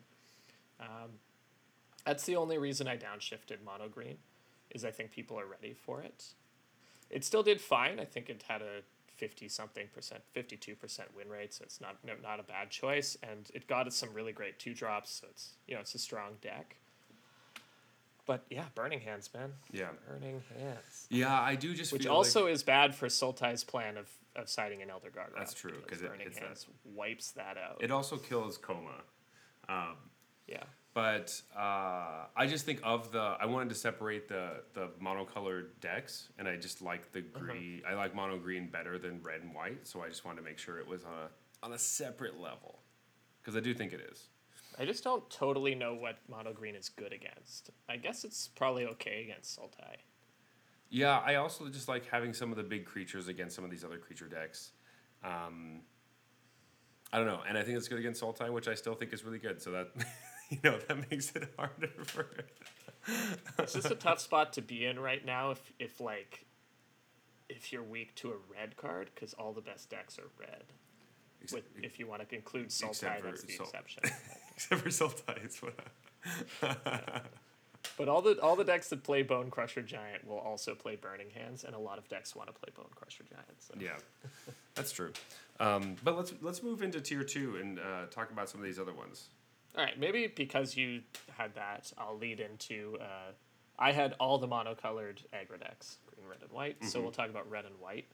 Um, both these decks are solid. I think they just have different styles. White is like disrupt you a bit while I kill you relatively quickly, and red is I'm going to kill you as fast as possible. Yeah, Um, so that depends on your game, just your preference mostly, what you like, and the different decks will be good against different things. Like uh, mono white, for example, is going to be better against decks that have a lot of interaction because it can disrupt that interaction. Whereas mono red is just going to have to eat that interaction in the face. Um, but mono white, for example, would be re- pretty tough to win against Winota, I think. yes. Like it's Winota's it's, just going to be too fast, and your disruption doesn't do anything. it's so fast, and all your creatures can't beat double strike. Like they just get. like your your one chance is to follow the the Winota, Yeah, and if you miss that opportunity, like the thing with mono white is that if you have Paolo in your hand, you have to play him every time. Like you can't try to double spell on a turn. You could play Paolo because they could literally Winota and kill you, and that's and yeah. or And even if you follow it, you're probably dead in two turns when they get when the they get to the do it, Winotas. or they're gonna top deck one or whatever. But like, yeah, they always just draw another yeah, one. So. but like that's my advice for you. If you're trying to decide whether you should get some value by double spelling or you should just Paolo, Paolo, Paolo. just Yeah, yeah, just do it. See what's going on. Be prepared because yeah, kill everything. That's actually pretty good advice against every top deck because like you do that, you have to do that against Ultimatum Exactly. as well because they could have a sweeper or an ultimatum. You do that against. You have to uh, do that against Temur Lukka yeah. because they could have Lukka. Mm-hmm. So like, you just have to. And Gruul Adventures maybe not, but I would still probably do it because you, otherwise you're gonna get like Gold Spanned or something. Exactly. Yeah, for Goldspan. Yeah, for sure. Um, so yeah, do all those things. Oh, if, when in doubt, Paolo. Yeah. Uh, but both those decks are fine, but I don't think top tier, right? No. Like, they're they're both totally solid choices, and it depends on your playstyle which one you want to pick, or if you even want to pick mono green. Uh, I guess we're saying that mono green's slightly better on, on the balance, but mono green is a little grindier of an aggro deck too because of the presence of ranger class and Yeah. stuff. So it just depends on what you like to do. It can pivot a little bit more than the other two. Um, yeah. so All right, then I have. Uh, I think we both have this basically right here as as decent is Naya Adventures. Pretty strong deck and is somewhat explosive. I just think it's not worth the uh, mana troubles yeah, and the overall power level. Like somehow I'm adding a white, the color white to Gruul Adventures and losing power. Like I'm losing mana consistency and overall power level. there Um, like you will have those times where your your uh, showdown of the scalds is going off and you're playing other ones and you're doing a bunch of stuff Mm-hmm. and putting counters all over the place. But for the most part, it it just feels like you should have already won by by if you get there, like you should have already won the game by the time that all that's happening. That's what I was gonna say. Like that's when you nut draw and it feels super powerful. But Gruul, when it nut draws, will just win. Mm-hmm. It'll have Goldspan Dragon equipped with Embercleave. Yeah. You know, on like turn four or five. So, I think this one is more consistent in its draws. Like, it sometimes it, with Gruul you just kind of lose to yourself because you draw. You know, you, you draw your stupid one two elf Jaspera Sentinel on turn six or whatever. You're like, wow, that that was a total whiff. Um, and Naya Adventures, like most of the cards are pretty even in power, and then you have Showdown of the Scalds as your obvious best card, so it's like, you know, it's a little more level headed. Um, but I don't think that's what you want in this format. The decks are all so powerful and win so quickly that I don't know. This this feels like a, a mid rangey deck that just doesn't have enough power to compete with what's what the other things that are going on in tier one. Yeah, so I say just uh, leave Showdown of the Scalds at home and play some Gruul because uh, I think you'll like it a lot more, and I think it'll just be a lot Yeah. better for you. Yeah. So again, I think you're playing Naya Adventures if you just love that deck. Totally. Yeah, exactly. Otherwise, you know, you should you're probably better off going Gruul. yeah. Uh, okay, we both have this one up next in tier two, which is uh, cycling. I like what you wrote about this. What'd you write about cycling? I said, uh, don't forget about this deck. It, Yeah. It's a deck. People play it. yeah, Don't forget. yeah. Um, this is not a deck like I particularly like, so I've never played with it, so I can't speak too much to it. Um, but this deck, like this deck, can be tier one if people forget about it. So Zach's saying, don't forget about it, because as soon as you do, like this, you just will feel like you can't possibly win because it's just gonna cycle stuff, make a bunch of dumb one ones to block everything, and then kill you with a giant burn spell. yeah. On the other hand, like sometimes this deck just doesn't do anything. Like some, I play against cycling so often where it just cycles cards and then concedes. Yeah, I just like Okay. I drew cards and I, I discarded cards so I could draw more cards and didn't do anything. It's like turn one cycle, turn two cycle, cycle, turn three put Lurrus in my hand, turn four cycle, cycle, concede. I'm just like, ah, oh, that, all right, Great that job. Was, that was a good game. Uh, yeah, so I wrote play this if you like to discard cards and draw new ones, and occasionally get some minor benefit for doing that. yeah. So- Though if you know if they get to slam a couple early improbable alliances and then they're just like span tons of one ones, uh, some of these creature decks it's going to be hard to get through um, if you don't have any uh, trample. It's just like you're Totally. and you're you're playing cards that you, you can't get rid, of these enchantments if they're already on the battlefield. Uh, it can really take over and that's the card that screws you in that matchup. Yeah. So when we say don't forget about it, like prepare for it, stuff like Cinderclasm wipes away all of their one ones. Um, stuff like uh, Graveyard Exile is good against them because uh, their main, their best spell relies on having cycling cards in their graveyard. And then also you're gonna make sure you're gonna want to make sure you have a way to kill the Pyromancer, which has four toughness. So traditional red spells don't kill it. So you gotta make sure you have some some way to kill Something. the O four. Yeah, because that thing will also just wipe your board immediately. Ugh. Yeah, and usually kind of adding, you know, one or two of these options is enough against cycling. So. Yeah, exactly. Because again, you will often get free wins from them, where they just don't do anything, which is which is the best. But then the, it's like it's such a high variance because sometimes you play against it, you're like, how was I ever supposed to win? They they're making like three one ones and dealing three damage and, per turn while going towards their inevitable game plan of burning me for twenty eight. Yeah. Yeah. All right, and I think that's all of the decks that we both had in tier two. Yeah, Um, you have one more. You have one that I didn't have, and I had one that you didn't have in tier Yeah. two. So uh, maybe I'll, I'll just go first. Sure. Uh, mine was Jeskai Mutate. I only have this in tier two because I actually think it's a really strong deck. But then it should pos like in terms of power level, it might even be tier one. But maybe it's almost like tier three or lower in terms of representation. Like nobody plays it, and it's such a tall order to learn this deck. Like, and and so near rotation, people aren't going to learn this deck because it's it's so many things to do and understanding the combo and how to win and doing it on arena. You have to do it quickly. So I kind of landed on tier two as a balance between it is a very strong deck when when piloted by someone who really knows it, but I don't think you really have to prepare for it because nobody's gonna play it because it is so weird and, and like it's just so taxing to learn the different interactions. Exactly. This is uh, this is a deck that I put in tier three because I said fuck that. I'm not clicking all those those buttons all those times.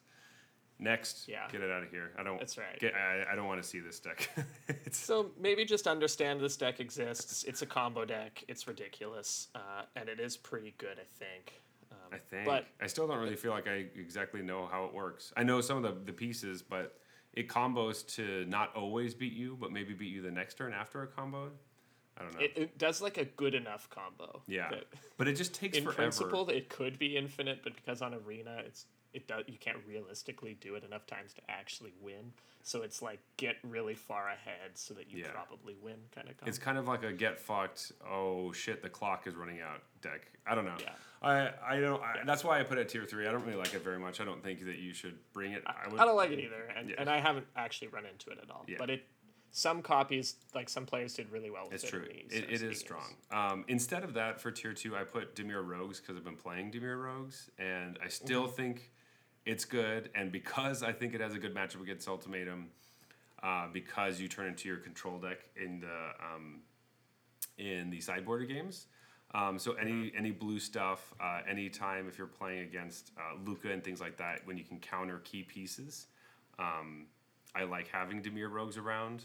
But uh, but yeah, it's still the um, the well, it works really well if you're playing against Naya Adventures because they like to keep drawing their whole deck with Showdown of the Scalds. And I've been playing a bunch of people who are like, "Do you not know that I'm milling you out right now?" And you drew Yeah. your entire deck. Did you really play? Stop drawing eight cards, man. They're like, "Oh, here's another Innkeeper. Now I'm gonna play a Bonecrusher." I'm like, "Have fun, cool. I'm gonna play one land and win the game."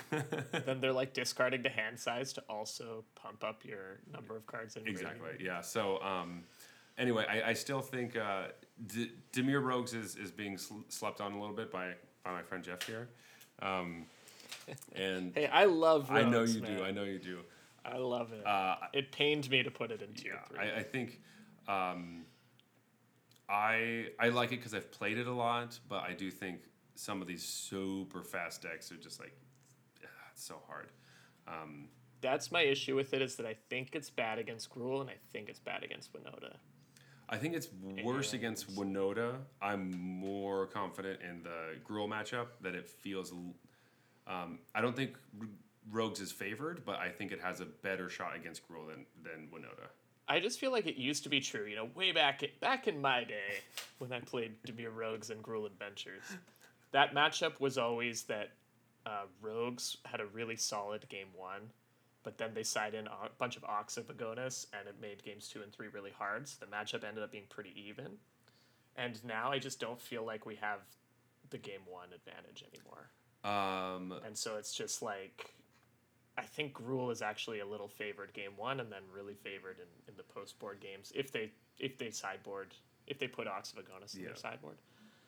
And uh, I feel like I usually like go straight mill mode for the next two games against uh, Gruul or against um, uh, any of those decks that like because Gruul is now playing a bunch of like two ones and like two twos.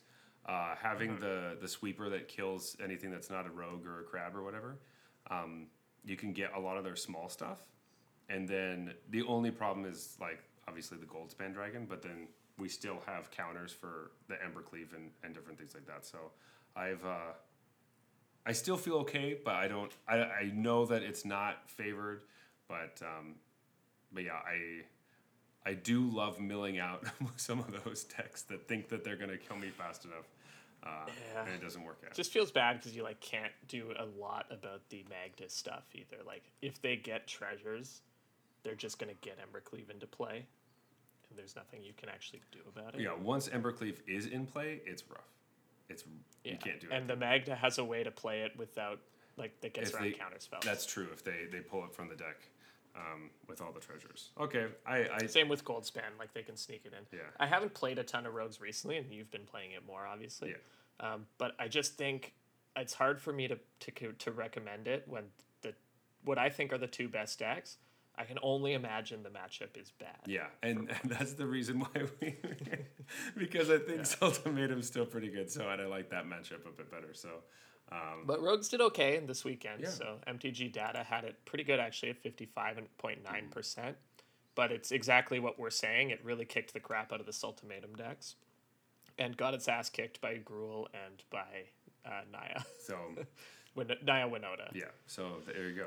But then again, everything kicked the crap out of Sultai this past weekend except Rakdos. So All right, well, whatever, whatever. Let's just move on to tier three. What, what's the deck we think is tier three? all right, so I had rogues here, obviously, but the deck we kind of both agree lands solidly here is Prismari Dragons. So, uh, and we both basically have the same comment that this is a standard 2022 deck, and it's just why would you play a standard 2022 deck in full power In a, standard? in a current standard. Uh, yeah. Yeah. I like that it's becoming more of a dragon deck. That's kind of fun. It's like actually plausible to call it dragons now. Yeah. Uh, there's there's more than just the two. Now there's three. So um, There's more than like six copies of dragons total. Although I guess it's it's it's, it's approaching the number of rogues that are in Dimir Rogues. That's true. now. That is very true. So, um, but yeah, like this is the deck that we're gonna look more at once we get rotation because it's pro- it has like the best cards in it from for post uh, post uh, rotation standard. But yeah, for now, just uh, don't need. Second most, I think mono green actually is probably the As- the one that's going to be the be- the the de facto best deck post. I guess I was just talking about uh, this deck gets to play Goldspan and uh, Alrund's Epiphany, which mono oh yeah, oh sorry, it has the best cards. cards. Yeah, Yeah, yeah. yeah, yeah. part the best individual cards. yeah. Exactly. Yeah, yeah. Um, so it'll be Although I think the Cadillac will be high on that. The, it'll be in the top five. really all right. I kind of Oh, the Cadillac's so good. Yeah, I just feel like I don't love the Cadillac. I think it's fun to say, but it feels like every time I play it, it's just not good enough. And um, so, You had this feeling in limited too, where you were like, I don't know, I've played games with the Cadillac and lost. And I Yeah. was like, I have never experienced a game of limited where somebody played this card and lost the game. It had- it- it was a constant with and against it plenty Yeah, of times. I- And for you, it was somehow the opposite. yeah, I don't know. I was maybe I was playing it wrong. I think that's entered your mind a bit about it not being that. Good. I feel like I've played other decks and I just like don't love the Cadillac. Maybe I just don't know how to use the Cadillac. Uh, I, I don't know how to drive it very well. I don't know. Probably like a hybrid situation where I overrate it and you underrated. it. yeah, and it's and really then- somewhere so in between. exactly we're in this weird space. Um, but yeah, we also had some. Uh, you had your fun decks. You wanted to what? What just like, Happy fun time tier. yeah. I mean, it's also good to hey, you know, if you want to just play this weekend, play whatever fun deck you wanna you've built, whatever you think might be good. If you want to play Rakdos Sacrifice, uh, That's right. So all I've talked about how you should play Naya, Winota, or Gruul Adventures and all that. Um, I'm probably gonna play Rakdos Sacrifice if I play it. so just because I've been having a lot of fun Yeah. playing this deck, like how could you not root for this deck? It plays Eyetwitch, and it plays Serrated Scorpion, and it plays like a a card that just makes two one ones. Like. Don't you want this scrappy bunch of underdogs to come together and win the whole thing? I like those first two. I don't like the one that makes two one ones very much, but Most most of these cards are so bad that it's like I just love this deck because like half the cards are insanely powerful in this context and half of them are so bad that it's just like I love this deck. Mm-hmm. like, like who thought Eyetwitch was going to see constructed play? And it's one of the better cards in the deck because of the synergy. yeah, I did not see it coming. But Yeah. it's one of those things where I think the worst card in, in my build currently is Woe Strider somehow. And I'm trying to like cut Woe Strider because it's just always bad. Um, because it's like a card that's good on power level, but then it's not at the power level of current standard. And it's like, I don't know why this is in my deck. And it's because I have to play Claim the Firstborn, so maybe I'm going to cut some claims and see if that lets me cut Woe Strider. but uh, that, that's where we're at, you know. I'm gonna cut Woe Strider for something that is like really bad. It's gonna be like you see a pair of goblins, it's gonna replace it or something. of course. Uh, I mean, but yeah, I love this deck, no one, and I actually no think would it's see that competitive. coming. well, yeah, exactly. This is an open deck list like the SCG event That's is. true. Um, and I think this deck is honestly, if I probably had to rate it, I'd put it like somewhere between tier three and tier two. And I've been playing it and you know doing pretty well with it in these competitive events. I have it at a place where it can beat Sultai, um, but sometimes it sometimes it gets overpowered, right? Like sometimes you have Eyetwitch and whatever, and they have Goldspan Dragon. Yeah. And you're like, what am I doing?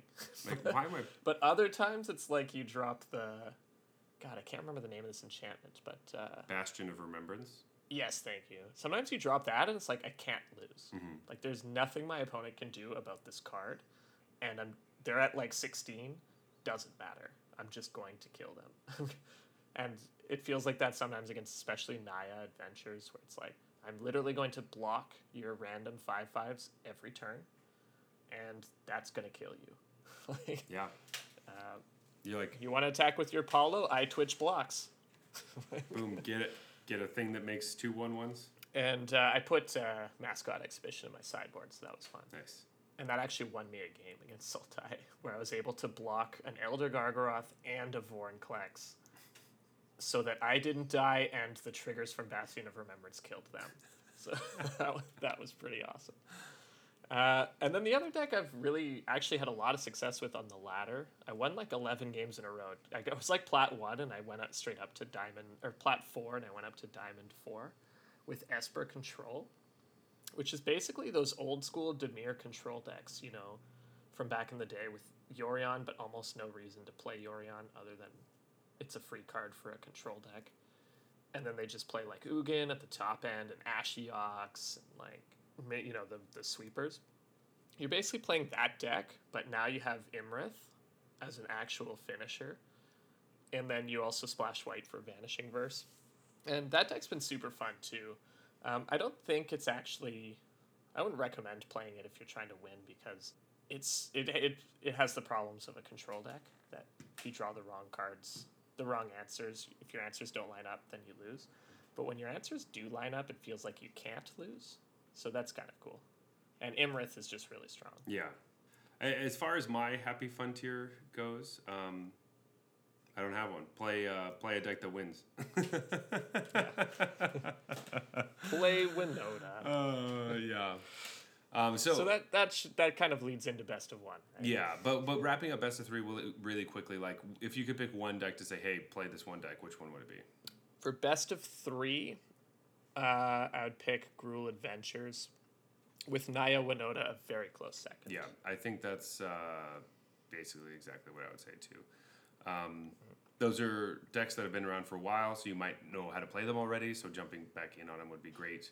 Uh, I might lean a little bit more towards my um, Naya Winota if you have them, uh, just because you know I I would feel like it'd be fun to jump in between best of one and best of three, which leads us into best of one the deck I think you should play is probably Naya Winota. But there are uh, Yeah. a, a few other ones that uh, actually aren't part of the best of three format, which is pretty interesting. Yeah, that's kind of cool.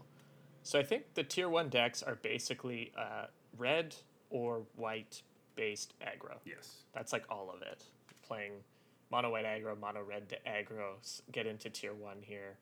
Uh, you can play Boros Winota instead of that's the old version of Naya, but I think I would just play Naya Winota. I think it's just better. Yeah. But then, like for example, there's to your point, mono white life gain. Yeah. So that's the deck with you know, uh, Heliod and Daxos and uh, And the uh, the one drop that Speaker of the heavens that makes it's angels. Yeah. Uh, it, This deck is um, really, you know, if you've, uh, it, it's very popular with new players to Arena, and uh, because it gains just a butt ton of life, and it really feels like you, you know, you, you, you can attack and never have to worry about you know dying on the crackback because you have so much life all the time. Um, And so it's it's fairly fun to pilot, and I, I would definitely recommend playing this thing. I mean, it, people know about it pretty well, and they will remove the key pieces that you need to have down. So just be aware of that if you're going to play this this deck. Um, but it's definitely super fun, and you would have a good time. That's what I feel like. It is fun, yeah. Um, the other thing I'll say is like, because so best of one, the general outlook is that you want to be s- super linear.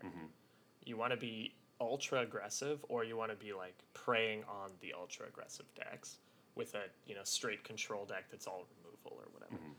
Um, and because of the hand smoother, that gives the nod to aggro because aggro gets like a, a boon that it doesn't normally get, where it's guaranteed or much more likely to get the two land, three land hand it needs.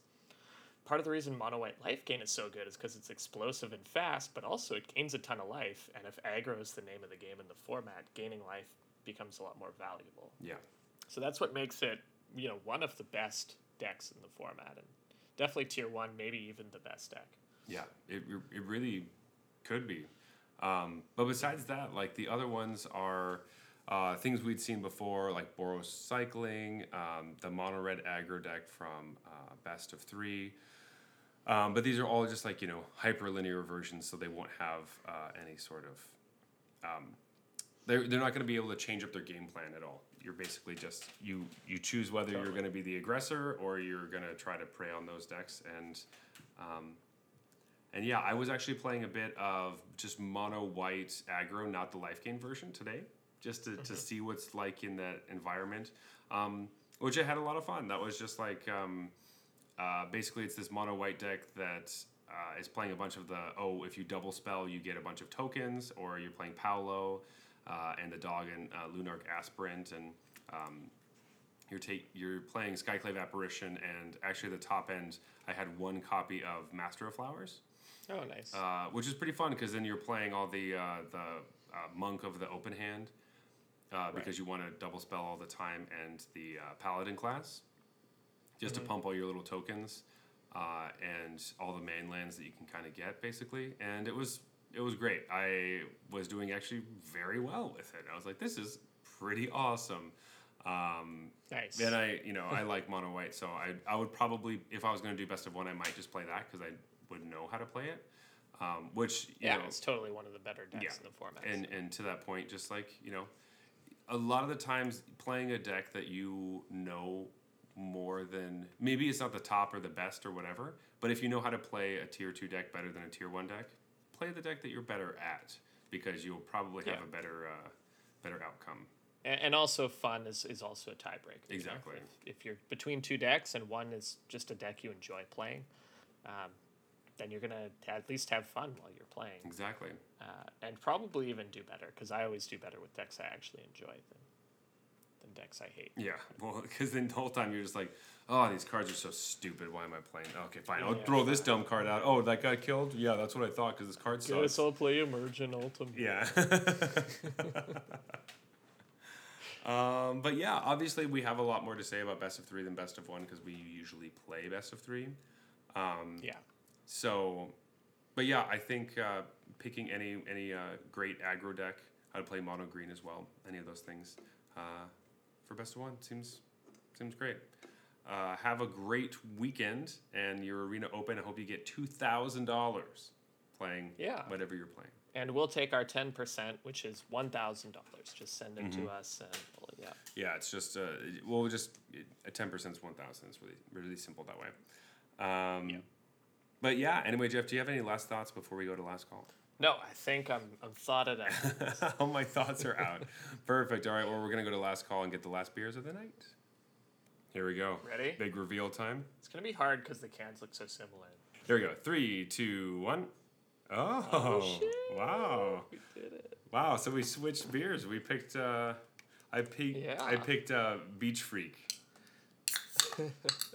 And I picked uh, white. How did I forget that? White. uh, so as always, we rate our beers on a score of uh, a score. Is it? Do we always say score, or is it just a rank? A scale. Yes, maybe it's a scale of a bronze to mythic, uh, just like the tiers in arena. That's convenient. Wow, what a coincidence. That's so weird. How did that happen? Um, and as always, uh, this has nothing to do. It doesn't reflect on anyone who's in these specific tiers. This is just how we rate beers because it's fun. Oh, oh I, I thought that the people in bronze tier are trash. Is that not why we were doing this? No. Uh, no, it's not. no. Don't say that. Okay. Because I, cause I would be trash then. Mm-hmm. and that was what I was going on. Yeah. Uh, so, like Jeff alluded to, bronze beer is trash. It is terrible. Uh, you hate it, and you just pour it down the drain, throw it in the garbage, get it out of my sight. Yeah, silver's like, you know, basically they don't have much going on. Macro brews would tend to fall in this category. Gold is, yeah, it's fine, but you don't really think you're going to drink it very often. Uh, platinum is solid. You think you will drink it again. Diamond is, this is exceptional, and you're going to re- recommend this to your friends and bring it to a party, probably. And Mythic is the best of the best. You would recommend this to pretty much anyone who will listen. Yeah. So, all right. How do we want to start? Which, which beer do we want to start with this week? Let's start with mine, meaning the one that you picked. All right, Beach Freak. We're talking about Beach Freak. All right. So this is the pale ale from Black Bellows. Both of our beers are from Black Bellows, but um, yeah. So I think that uh, overall, the what probably won me over was the art on the can. Uh, yeah. so fun. Check out our Instagram; you'll be able to see the art. But um, yeah, I, I like that. But as far as the beer goes, it's it's pretty light for a pale ale. Um, It's uh, it's not too uh, was it bitter, um, and it's it actually is something that you could probably drink on the beach. But um, but for the most part, Yeah, I think that's probably what they were going for, right? yeah. It's oh, like crushable, sessionable, exactly. but it, but it's not really low alcohol. It's like five point one or something. It's five point one percent, and uh, it says that there's supposed to be strawberry, citrus, and tropical. Huh. Well, none of that comes through. Uh, it No. tastes no, not even close. it, it tastes very like uh, um, pale ale, but almost a little like watered down. Like it's chill. like it's very chill pale ale. Yeah, exactly. And that's the as soon as I took my first sip, I just kind of thought, eh, kind of boring, I guess, and not necessarily in a bad way. Just uh, you know, it it just didn't have a lot of different flavors going on in it or anything like that. Um, so I don't know. It, it kind of reminded me of more of a lager than actually a, a pale ale. Yeah, I could kind of see that. It has like a lager with more more going on than a lager, but um, but yeah, for the most part, it I'd pick this out in a blind taste test against a lager, but it's closer than it should be. yeah, yeah. But if that's what you're looking for, then that's great. And, and Yeah, that's true. because, like you said, it's a beach beer. Maybe that's what they are shooting for. Yeah, exactly. Um, so I'd probably give like platinum on label, but like gold, low gold for a Hey, beer. Have it gold. Yeah, pretty, pretty gold. Um, yeah, not my favorite, but uh, this next one. Let's talk about the beer that I brought that you're drinking.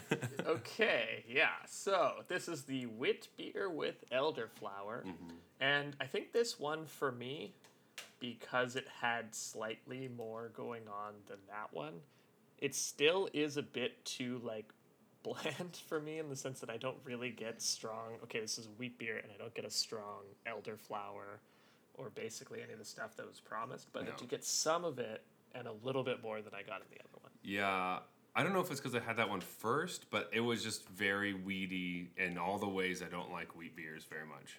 Right. Yes. I this, was- this comes back with you. That's why I was surprised you brought the wheat beer. Well, the elder, I love elderflower so much, but this seems to have almost none of it. Um, I will like to. Yeah. So on the the can, it does say that uh, it's beer with relentless creativity, and I feel like they're very creative with the things they say their beer is going to be, and then it just Right. isn't at all. Yeah. Exactly. yeah. That's. that's Um, I don't want to like, yeah. like I, I don't. I've never been to this brewery, um, but f- I've never heard of them before. And trying these two beers, I'm like, okay, all right, um, maybe I can skip that on the tour. So, Yeah. um, It's yeah, just such bold advertising with the relentless creativity and the forge ahead and stuff. Mm-hmm. And their beers just, they're both pretty bland. which is funny because most of the time. Uh, there's a lot of beers They're like, why did you make this weird, funky thing that's just way all over the place? Yeah, this is too weird when they're advertising the, the creativity. And Mm-hmm. Yeah, and this one's like, I was thinking it was going to be big punches, and it feels like everything was just kind of like, yeah, watered down a little bit, just like, Yeah. oh. Um, Yeah. Almost with that in mind, I didn't love the the white very much. Um, I, I think for me, it's just like exactly what you're saying. This tasted more like a wheat than that one tasted like a pale ale to me, I guess. I get that. And I so that was that. what edged it over. But you don't like uh, some of these characteristics Yeah. of wheat that are showing up. So then I was just happy to drink a different beer afterwards, and was like, all right, I'm just going to keep drinking the same one. I think I, I almost had it the opposite where I had the pale ale first. I was like, ah, it's kind of boring. I'm almost certainly going to end up picking Zach's beer tonight. yeah, that, that's how. That's the first sip I had of the the white was like, Yeah. oh, I'm pretty sure I'm going to pick the other one I didn't have right now. yeah. Um, so for the white, like, I'm never gonna pick this up again. Um, and I'm, I don't know. I still have this at gold for me, yeah, I but like higher in gold than the other one. I'm pretty low gold on this one. I don't want to say silver because I don't think it's. It doesn't really meet the criteria of like nothing going on, I guess. But it doesn't- Silver. But it also doesn't have the things that it. Ha- I don't know. So judgment call for you, bro. I, I have them both in gold. This one's like mid gold, and the other one's like it's like gold four versus gold three kind of thing. Interesting. Well, I had Beach Freak already at like gold four, so it's like. it You would give it the silver one. Yeah, um, I don't know if I feel like it's it deserves silver, but uh, whatever. It, it's I'm gonna give it the color of the can, which is silver. I don't like it. Okay. So sorry, Black Bellows. Um, I'm sure there's something else that you make that I will like, but uh, these ones were not hitting me right tonight. Um, so anyway, I think that brings us to uh, to closing time. You can always reach us at Arena Regulars on Twitter and Instagram. Or you can play against us under the username Arena Regulars Podcast. Probably not in the Arena Open. We don't tend to spend the podcast account gems on that. Yeah, probably not. But if you do see it and it's Rakdos Sacrifice, you can 100% bet that Jeff is wasting our gems. And if it's Dimir Rogues, you know who it is. So- Yeah, exactly. um, if you want to talk to me personally, you can find me at Zeulberg on Twitter and Instagram. That's Z E U L B E R G. But Jeff, where can they find you? Can find me at Twitter. I'm at Blues Brews MTG, spelled like it sounds. Please leave us a review on Apple Podcasts, on iTunes. Um, please follow us on Spotify and Stitcher, Anchor, anywhere that you listen to this podcast right now. And go to our YouTube channel, uh, click the bell icon for whenever we're going to get videos up there, or just, you know, leave us a comment to talk about whatever you want to talk about, because we just would love to talk to you too. We'd love for you to tell us why your favorite deck was not included in our tier list and how we're stupid for omitting it. So, this has been the Arena Regulars. reminding you that if you seek to win perpetually, play Winota and conjure up two thousand dollars. Good night.